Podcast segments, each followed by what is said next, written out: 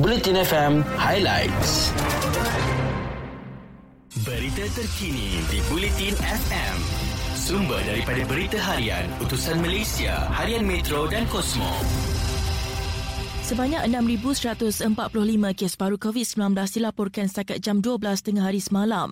Ketua Pengarah Kesihatan Tan Sri Dr. Hisham Abdullah berkata, perkembangan itu menjadikan jumlah keseluruhan individu yang dijangkiti virus berkenaan adalah seramai 2,390,687 kes. Kes baru COVID-19 yang dicatatkan semalam menunjukkan sedikit penurunan berbanding kemarin dengan 7,509 kes.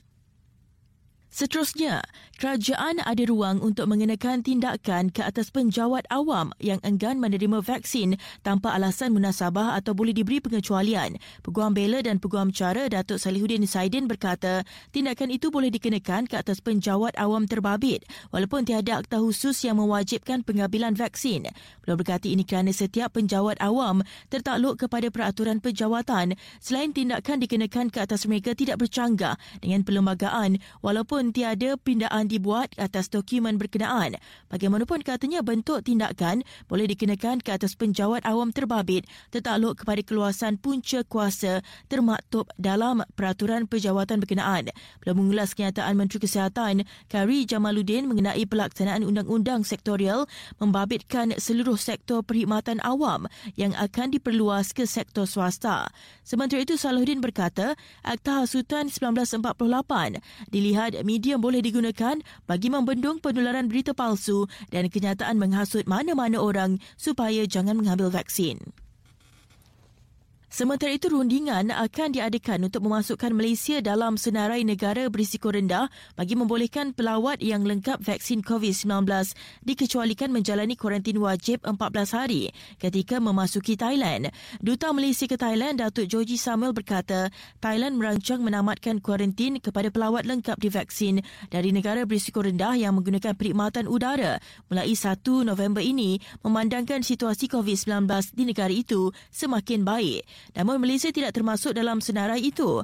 Minggu lalu, Perdana Menteri Thailand mengumumkan pelawat yang lengkap vaksin COVID-19 dari sekurang-kurangnya 10 negara berisiko rendah yang tiba melalui perkhidmatan udara dikecualikan daripada menjalani kuarantin mulai 1 November ini. Negara berisiko rendah itu termasuk United Kingdom, Singapura, Jerman, China dan Amerika Syarikat. Setakat ini pusat pentadbiran situasi COVID-19 belum memutamatkan senarai berkenaan namun media tempatan melaporkan melaporkan terdapat lebih 10 negara termasuk dalam senarai tersebut. Dalam perkembangan lain, seorang lelaki terbunuh manakala tiga yang lain cedera selepas kereta dinaiki terbabas dan melanggar seekor gajah di Jalan Pinang menghala ke arah Bukit Tongkat di Keluang malam kemarin. Bangsa yang meninggal dunia dikenali Ismail Daud berusia 37 tahun. Komando Operasi Abdul Rahim Razali dari Balai Bomber dan Penyelamat Renggam berkata pihaknya dengan kekuatan 8 anggota ke lokasi kejadian selepas menerima panggilan kecemasan pada jam 9.59 minit malam. Pasukan bertindak mengeluarkan seorang mangsa yang tersepit di tempat duduk pemandu. Mangsa disahkan meninggal dunia oleh petugas kesihatan di lokasi. Berkata mangsa diserahkan kepada pihak polis untuk tindakan selanjutnya. Berikutnya, Masjidil Haram semalam dibenarkan beroperasi mengikut kapasiti penuh dengan jemaah menunaikan solat tanpa dibatasi penjarakan fizikal buat pertama kali sejak tercetusnya pandemik COVID-19. Kumpulan pekerja menanggalkan penanda di lantai sebagai panduan untuk orang ramai melakukan penjarakan fizikal sebelum ini di dalam dan juga di sekitar Masjidil Haram. Foto dan gambar ketika solat subuh terbaru menunjukkan umat Islam menunaikan solat tanpa penjarakan fizikal dengan saf di didapatkan semula. Walaupun kelonggaran penjarakan fizikal diberikan, pihak berkuasa berkata pelawat mestilah lengkap divaksinasi dan wajib memakai pelitup muka di kawasan sekitar Masjidil Haram.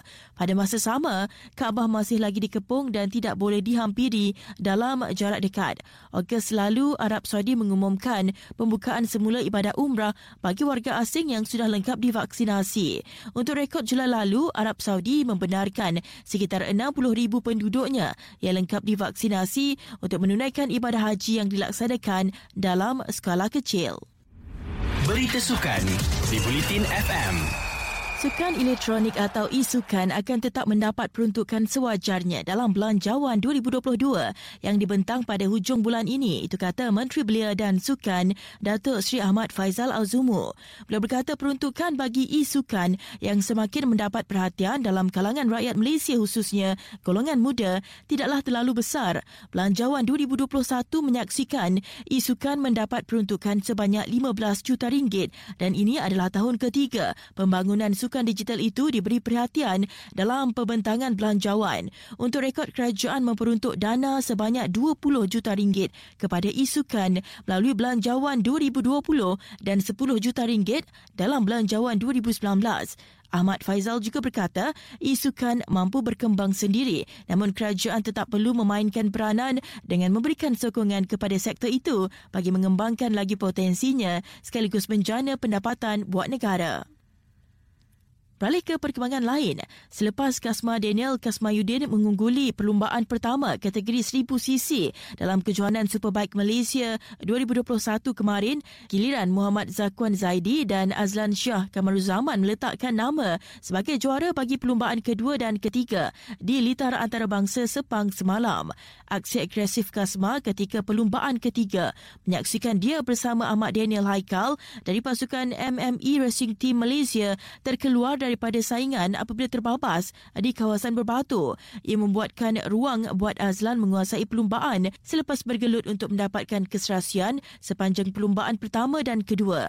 Azlan menamatkan perlumbaan ketiga dengan catatan 24 minit 18.716 saat. Dengan itu sekian berita terkini.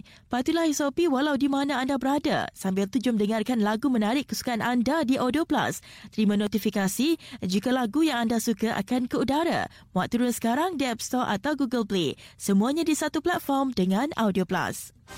Ikuti berita-berita terkini di Bulletin FM.